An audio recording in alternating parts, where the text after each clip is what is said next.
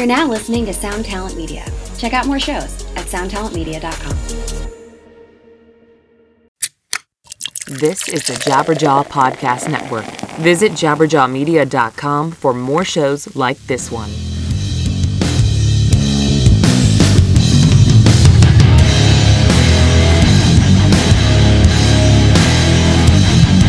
What is up, rockers? Welcome to episode 7 of the Managemental Podcast, a weekly discussion on hot topics in the music biz for the up and comers, the brand newbies, the beginners, and aspiring rock stars of tomorrow. Yes, the struggle is real, my friends, but let us help you uncover some of the mystery that is this competitive business of rock and roll. I am your host, a former rodeo clown turned crossover thrash architect who is now currently an artist manager by day and rock ninja by night, Mr. Blasko. I am joined by my good friend, the co host from the other coast, a record label owner, fellow artist manager, and charity event golfer, Mr. Mike Mowery. Thank you, thank you. Obviously, you're not a golfer, which is what would be said to me if you saw me out there trying to uh, move my hips a little and, you know, go for the hole in one. But uh, I'll take it. You know, I like to do a little bit of charity fundraising, and if it involves uh, a little, a little white ball and a big wooden club, I'll have at it. Nice. In the last episode, we used big scary words and phrases like return of investment, job, and buzz. You now know that you need to build a sense of value with your music to appeal to record labels, booking agents, and managers alike, but how do you accomplish that? What is the formula? How, in fact, do you build a buzz? Well, honestly, I'm not sure that it is an exact science, but let's dig deep and see if we can uncover some options. In today's episode, we discuss an article written by Simon Tam for musicthinktank.com titled Six Ways to Get More People to Your Shows. And side note from your co host from the other coast, who has been swilling on a lot of his Darkest Hour DC Brau collaboration. Buzz is not having about three of those and then trying to make your band popular and important. It's all about the facts that we're going to give you by breaking down this awesome article. This should be a fun one, so let's get mental.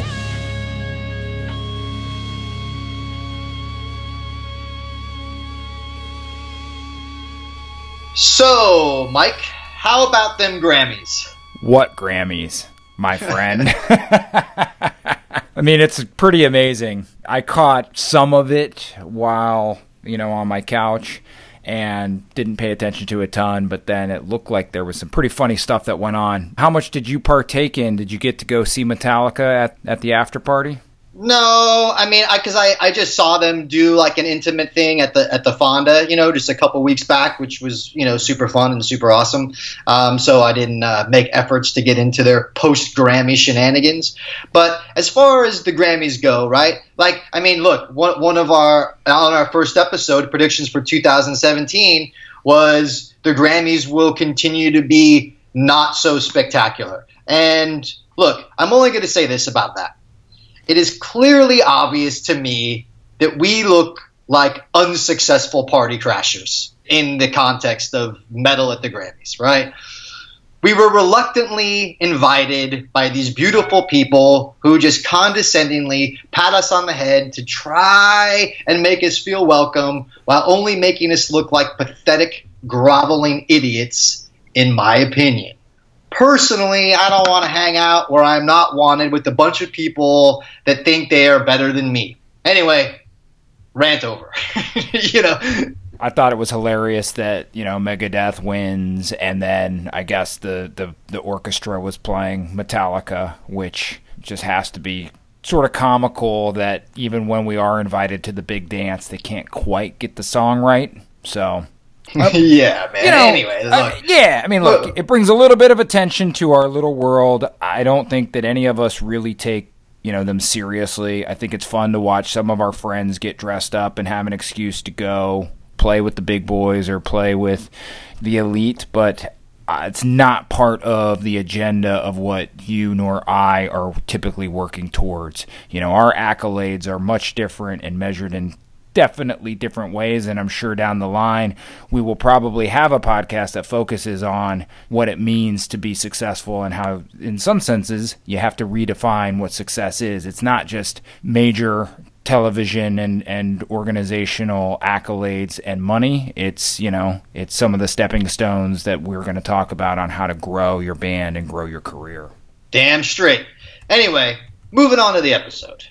An article written by Simon Tam for musicthinktank.com titled Six Ways to Get More People to Your Shows is the basis for today's discussion. Simon can be found on Twitter at, at Simon the Tam. That's T A M. As usual, we will link the article in the show notes for all those interested in checking it out. Do you sometimes feel that your band's draw is languishing? Are you tired of seeing the same people at your shows and want to play to a new crowd, even in your hometown? If you're like most musicians, you know that you absolutely can do better, that you have more fans out there than who actually show up at the venue, and despite always receiving positive feedback, you don't know why more people aren't showing up. Here are some tips on building some momentum back into your tour dates so you can increase your band's draw. Number one, find a different angle for the show. It's easier to get more people to show up if it's your band's first show, when you're releasing a new album, it's a tour kickoff, or when it's your final gig. Obviously, it's because your fans realize those are special occasions and want to be there. So rather than making every local show the same, find creative ways to make them more enticing film a live music video, let fans write the set list, do special covers, play acoustically if you normally don't, or vice versa, record a free download of a live track, etc. In other words, give your fans compelling reasons to show up. Yeah, I think this is a, an interesting take, and definitely it's one of those. These are things that you and I, or at least I, am doing with certain artists subconsciously. We're not even thinking about it, and it's because our artists have a lot going on, and therefore there are new records, and there are times that we're doing a song for the first time, or in some senses, we've got artists that have been around a while and they're doing an album in full, let's say. But creating an occasion is surely one way to kind of psychologically entice and encourage people to to come. You know, that's sort of already assuming that you've got a little bit of a fan base and people want to come see you anyways, or they've come to see you, and now you're just trying to give them another reason to come again.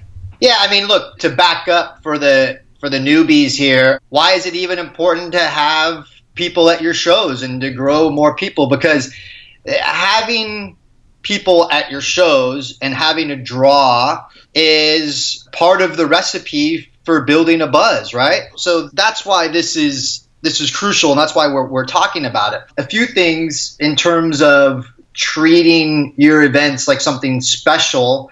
Back in the day, whenever System of a Down was a local LA band playing the Roxy on Tuesday nights, one trick that they did was, and this was before they had a record deal or anything, right? This is like way back one trick that they did is you know they had a they had a community because they're they're Armenian and they had built this sort of internal Armenian community. They would have a party bus and they rented like this school bus type of thing and they put a keg in the back and they would charge their buddies like uh, you know whatever 20 bucks that included the ticket to get in the ride to the gig, you know, so free designated driver, and as much beer as you could drink out of the keg.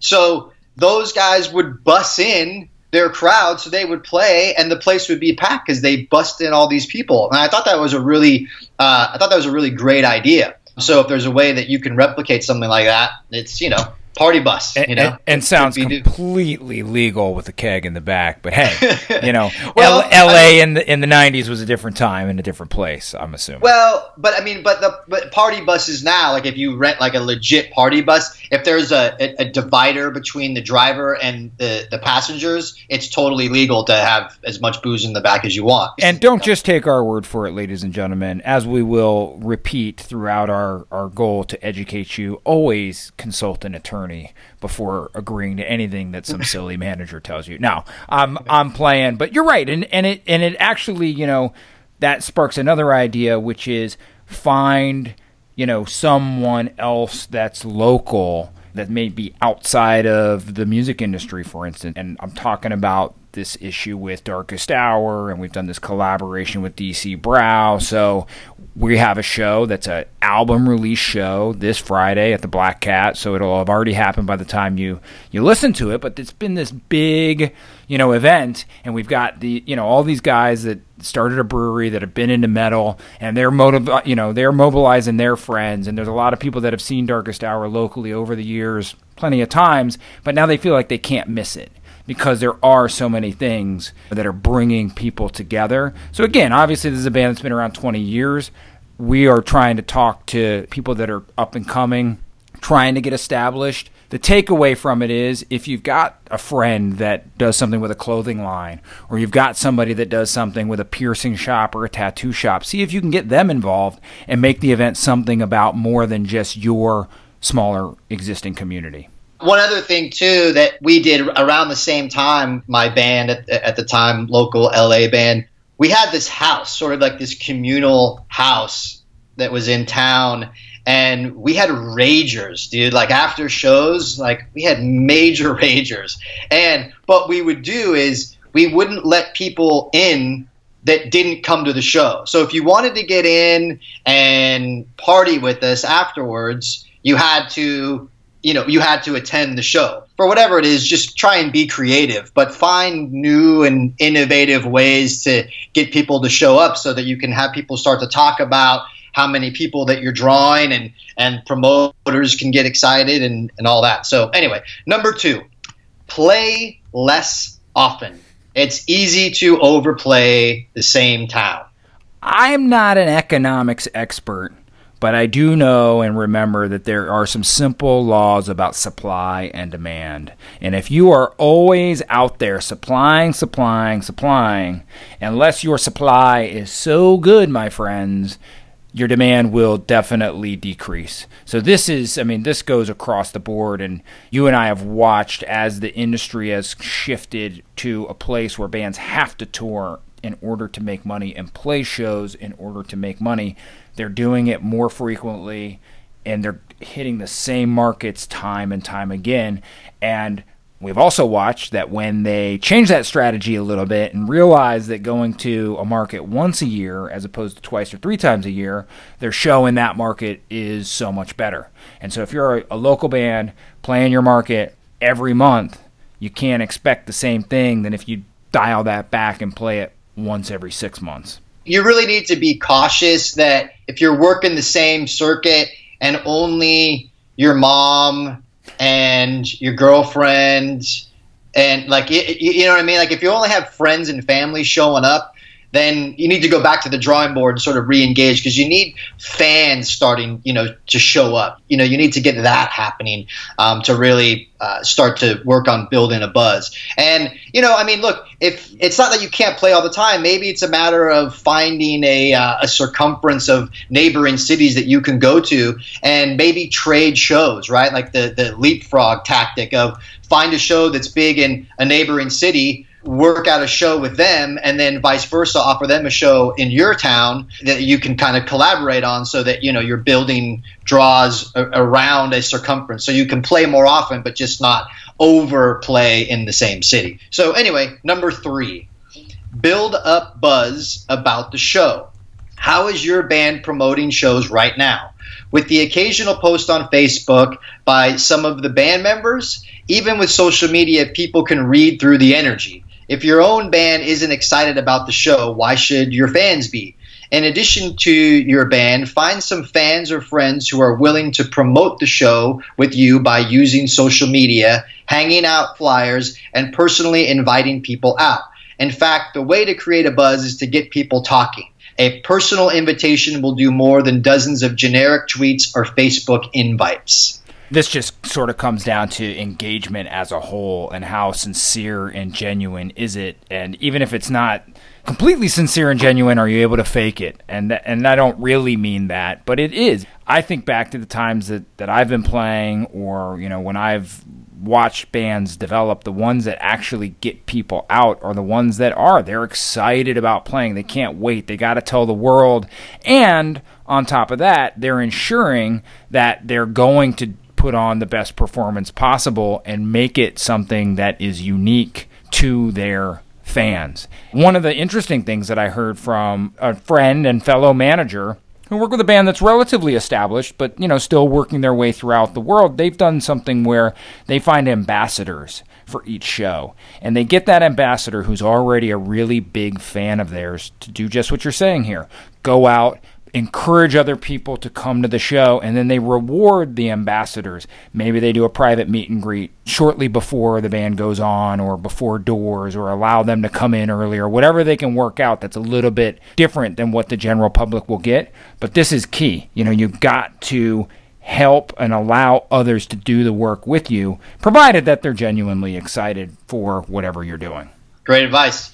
Number four, make the event interactive think of some new ways to make fans a part of the experience. Maybe you can have a frequent fan card where they collect stamps for each show and redeem it for a free t shirt or unreleased material. Maybe you can invite some other artists who are fans to guest perform during your set. Or maybe you can shoot a fan made live video for YouTube shot entirely with Vine videos on cell phones. Whatever it is, get creative and make fans feel they're an important part of the experience so they won't want to miss out.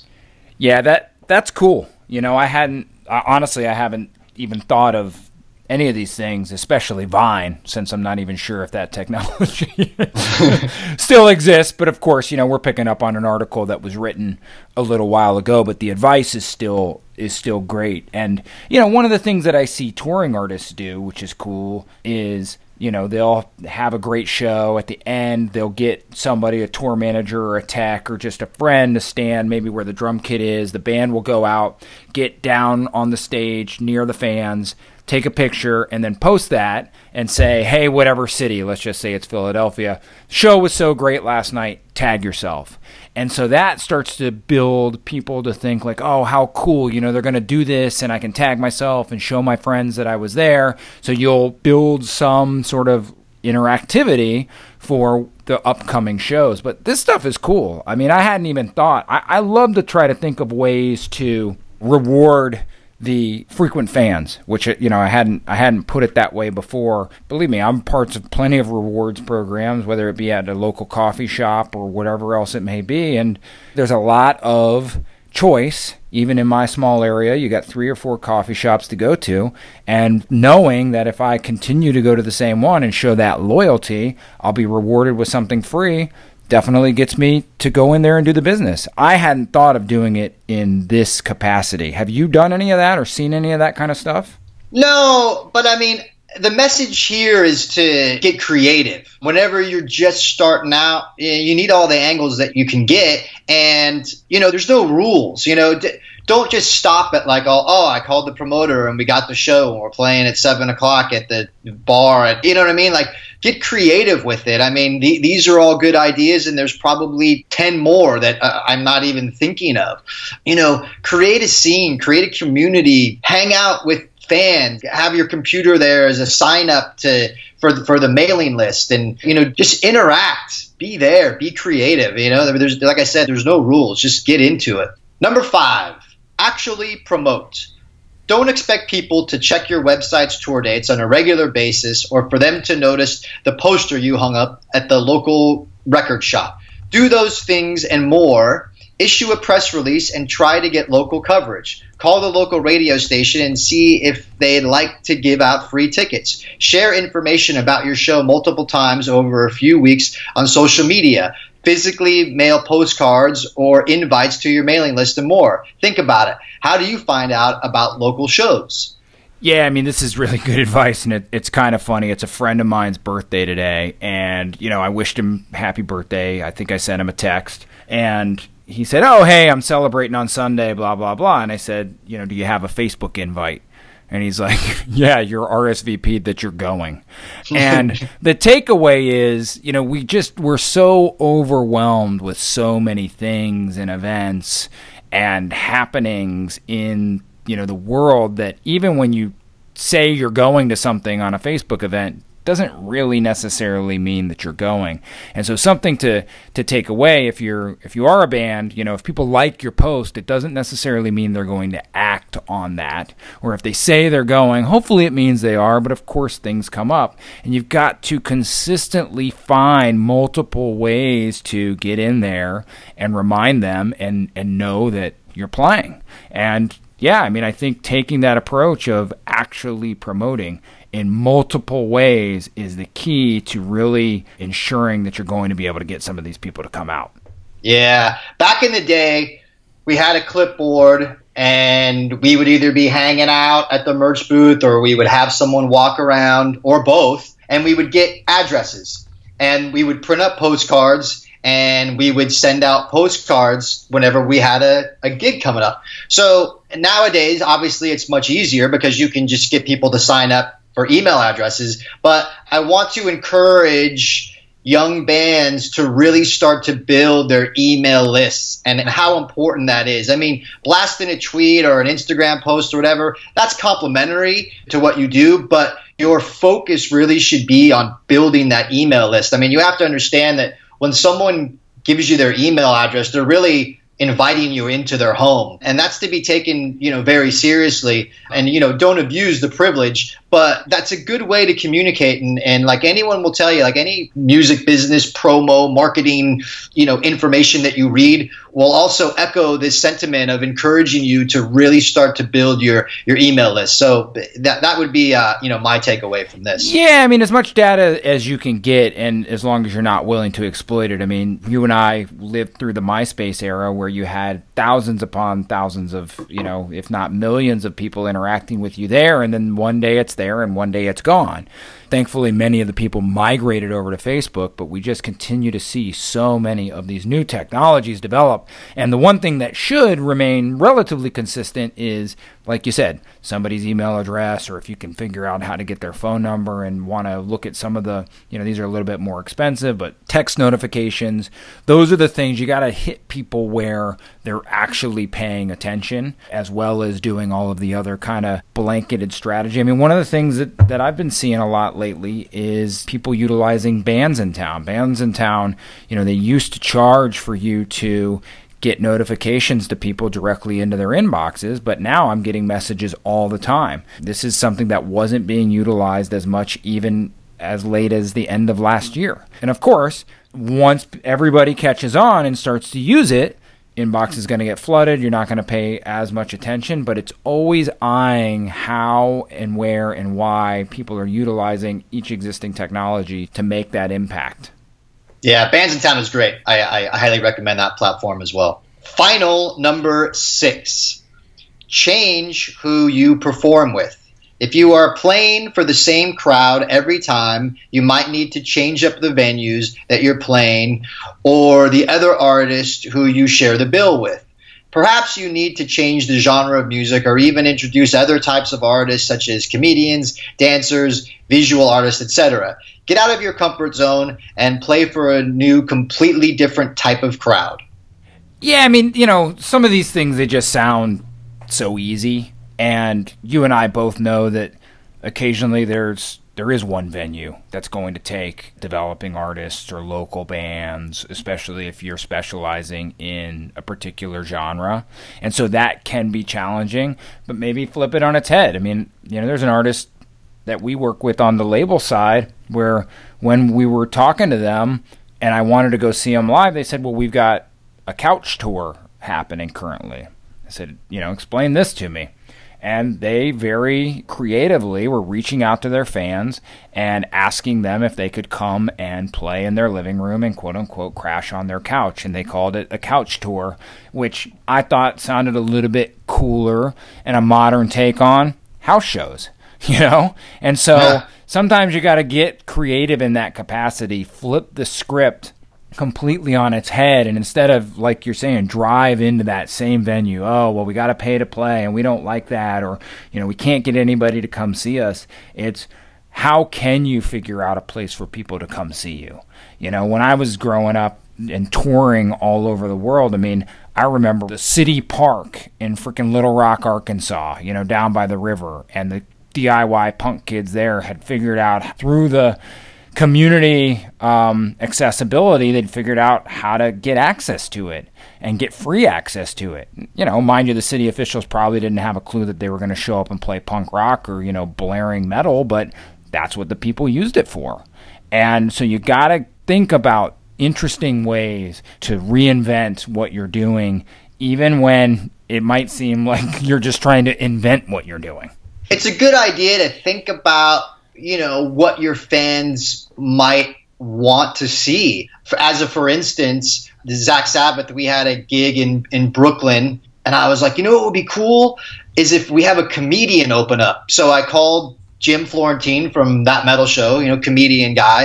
And I was like, hey, man, do you want to come down and do like a 30, 40 minute set or whatever, you know? And he's like, yeah, sure, fuck it. And it was awesome, man. Like, you know, the fans had such a good time and it was such a cool way to entertain them in a way, but without pummeling them with another full metal assault of doom, right? But it was cool, like you know, try some things, and it was a good way to get people like energized. And uh, and look, I mean, he totally crushed it, so it was cool. But I think it, once again, the, the message here is get creative, and and there's no rules, and really kind of do some research and think about like the kind of event that you'd want to go see and what entertains you, and and uh, and just make it a fun night. I, I think if people have a fun night, they're going to keep coming back for more fun nights, you know. And maybe that's uh, maybe that's something to think of. But anyway, to summarize, if you have a great show that people thoroughly enjoy, you're off to a great start. However, these days it simply isn't enough. Chances are you and your bandmates can do a little more to help bring the crowd out to your shows.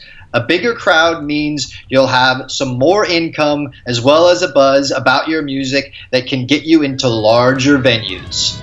Yeah, boy. So there you have it.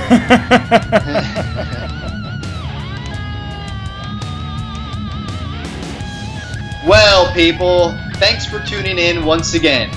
We'll be back here next week. In the meantime, you can find me on Twitter and Instagram at Blasko1313. We encourage you to email us any questions or comments you may have for the podcast to me directly at askblasko at gmail.com. Because, hey, people, we do this show for you. Consider it a tool for understanding this ever so challenging and confusing business of music. If you have listened this far, much respect to you for making efforts to educate yourselves and taking your future into your own hands. Mike, any final parting thoughts? Yeah, I just wanted to take a minute and say a quick thank you to all the people that have reached out to both myself and yourself, encouraging us, you know, and saying that they're enjoying what we're doing here. It's been a really fun experience, and I thank you for taking the time, Blasko, to prepare the topics that we are talking about. I'm having a lot of fun doing it, and I'm glad that other people are enjoying it. If you haven't reached out to us, please do feel free. You know, we're promoting ourselves on Instagram, Twitter, and even Facebook. My Twitter is uh, Mike O'Loop, and that is also my Instagram. And I just wanted to let you guys know once again that I have a coaching platform, and you can go to outerloopcoaching.com to get my music management primer the business of being an artist. And I'm getting a lot of positive feedback there as well. So I just want to give a shout out and say thanks, you guys. You know, keep the positive and constructive criticisms coming our way. No doubt. Thanks everyone for tuning in. Peace.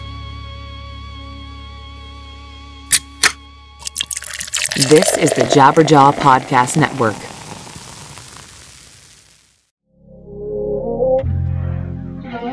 This is the story of Whitney Houston, This is the story of Kurt Cobain. of George Michael, of Otis Redding, of Amy Winehouse, of Michael Hutchence, Bob Marley. This is the story of Prince, It's a new podcast series. about how they died, why they died, And why we're still talking about them so long after, It's like nothing you've ever heard before. it's storytelling. But it's more than that because rock stars, They tell us how we feel.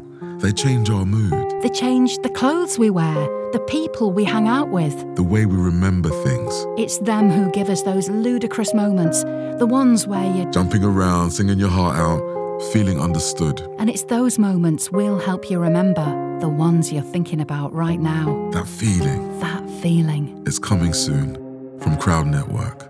Just search for Death of a Rock Star on your podcast app. And subscribe now.